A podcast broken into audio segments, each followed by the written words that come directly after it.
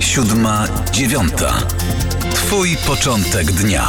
Kolejny gość w naszym piątkowym poranku 7-9. Piotr Bujak, główny ekonomista banku PKO BP, największego banku w Polsce. Dzień dobry. Dzień dobry. Zastanawiam się głośno y, i zadam to pytanie na początek trochę może naiwnie, może, mo, może zbyt otwarcie, ale mm, czego możemy się spodziewać po najbliższych tygodniach? Kolejnego wzrostu cen y, na stacjach, w sklepach? Y, czy to się może jakoś e, prędzej czy później uspokoić?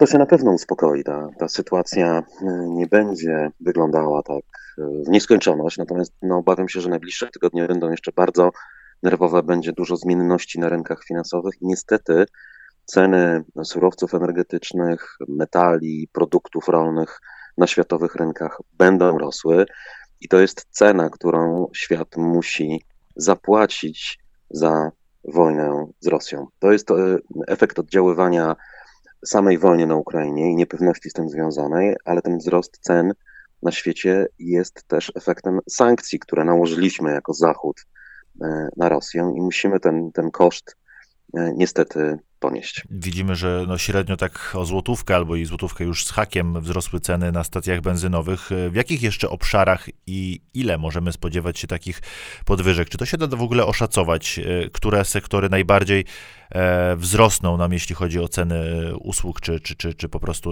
produktów?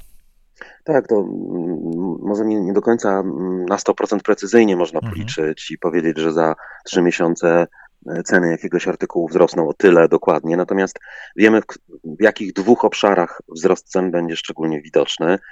No niestety to są te obszary najważniejsze dla konsumentów i to są ceny nośników energii i paliw. Tutaj możemy się spodziewać wzrostu. Na paliwach już to widzimy. Tutaj zawsze reakcja jest najszybsza.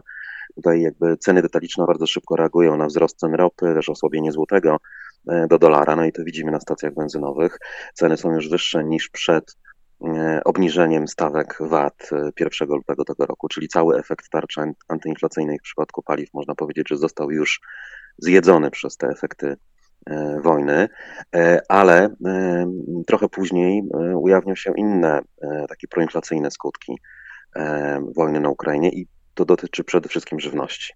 Rosną ceny produktów rolnych, ceny pszenicy, gdzie rola Ukrainy i Rosji na światowym rynku jest bardzo duża, wzrosły e, drastycznie w ostatnich dniach, w ciągu ostatniego tygodnia, najbardziej, najmocniej e, w historii. Rosną ceny e, rzepaku, kukurydzy i wielu innych produktów rolnych. Rosną, co ważne, też ceny nawozów, E, w ślad za wzrostem cen gazu ziemnego, który jest wykorzystywany przy produkcji e, nawozów. I to e, zapowiada mniejsze wykorzystanie nawozów w produkcji rolnej, później mniejsze plony i w ślad za tym wyższe ceny, więc no, myślę, że musimy być gotowi na to, że, że ceny żywności będą rosły w, no, w takim zauważalnym tempie co najmniej przez najbliższe kilka e, kwartałów. Nie wiem, na ile da się to przewidzieć, ale po, e, daj Boże, zakończeniu działań wojennych, uspokojeniu tego, co dzieje się na Ukrainie, czy te ceny wrócą do w miarę e, poziomów sprzed wybuchu agresji, sprzed najazdu i inwazji Rosji, czy to już się utrzyma, to co wyskoczy w najbliższych tygodniach i miesiącach?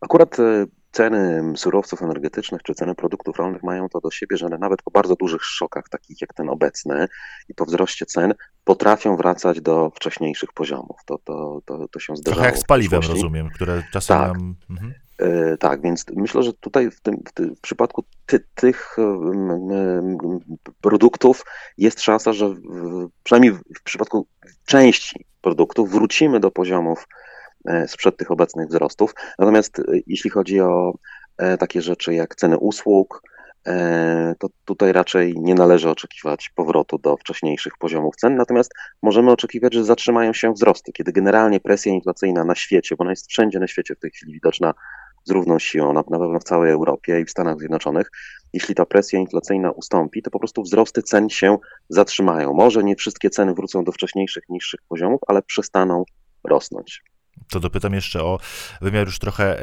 e, szerszy niż tylko mm, to, co znajdziemy albo nie znajdziemy w portfelach i będziemy musieli wysupłać w sklepach czy na stacjach paliw. Jak na sytuację mm, naszej gospodarki wpłynie no już 600 tysięcy, a pewnie w ciągu kilku najbliższych tygodni dwa razy tyle mm, uchodźców z Ukrainy? Czy e, jest tak, jak e, czasem pojawia się, jeśli chodzi o opinię, że oni po prostu, mówiąc w cudzysłowie, wsiąkną w nasz rynek pracy, bo, bo jesteśmy spragnieni rąk do pracy, czy z drugiej strony no, będą w cudzysłowie też obciążeniem o tyle, że będziemy musieli utrzymać te osoby, zwłaszcza, że to najczęściej są kobiety i dzieci i w związku z tym też musimy spodziewać się pewnego spowolnienia gospodarczego. Myślę, że spowolnienia gospodarczego z tego tytułu absolutnie nie będzie. Warto zwrócić uwagę, że nasze finanse publiczne w momencie wybuchu wojny na Ukrainie były w bardzo dobrym stanie. Według danych e, Unijnego Urzędu Statystycznego Eurostatu e, pod koniec ubiegłego roku Polska miała jeden z najlepszych wyników fiskalnych wśród państw Unii Europejskiej. Nigdy tak dobrze na tle innych państw Unii Europejskiej nie wyglądaliśmy pod względem fiskalnym od początku naszej obecności w Unii Europejskiej, więc e, mamy przestrzeń w finansach publicznych na to, żeby e, żeby pomóc uchodźcom, nawet w tak olbrzymiej liczbie, bo warto zwrócić uwagę, że to jest największy przepływ ludzi w Europie, uchodźców od czasów II wojny światowej, więc to na pewno jest poważne wyzwanie, ale myślę, że możemy tu jednak liczyć na solidarność też taką europejską, na, nawet na pomoc czy wsparcie finansowe. E, do Polski e, z tego względu. E, I myślę, że jednak w krótkim terminie to oczywiście będzie duże wyzwanie organizacyjne i też pewien koszt, ale jednak to może być pozytywne dla polskiej gospodarki. Zwróćmy uwagę, że w Polsce mamy drugą najniższą stopę bezrobocia w Polsce, która cały czas się obniża, jest najniższa w naszej historii. Brakuje rąk do pracy w wielu sektorach i uchodźcy bardzo często deklarują, że chcą podejmować pracę, chcą oczywiście normalnie, próbować normalnie żyć tutaj, dopóki nie będą mogli wrócić do swojej ojczyzny, więc myślę, że polska gospodarka może w średnim i w długim terminie na tym skorzystać. To jeszcze dopytam o jeden wymiar, który gdzieś zostaje nam trochę z boku i pewnie gdyby nie cały y, konflikt, cała agresja, rozmawialibyśmy o tym pilnie. Na ile dzisiaj polskiej gospodarce przydałyby się pieniądze z Krajowego Planu Odbudowy, z tego wielkiego funduszu, który Bruksela przewidziała na odbudowę po covid Jak się okazuje, nie tylko po covid bo za chwilę albo już jesteśmy świadkami dodatkowego wyzwania, czyli tego tąpnięcia y, gospodarczego wywołanego wojną na Ukrainie. No na pewno te pieniądze są w tej chwili jeszcze bardziej potrzebne niż e, wcześniej. Stoimy przed e, wyzwaniem w postaci no, zimnej wojny nowej z Rosją. E, cała Europa mówi o konieczności przygotowania się być może na, na jeszcze ostrzejszy konflikt z Rosją. Na pewno musimy modernizować naszą gospodarkę, siły zbrojne.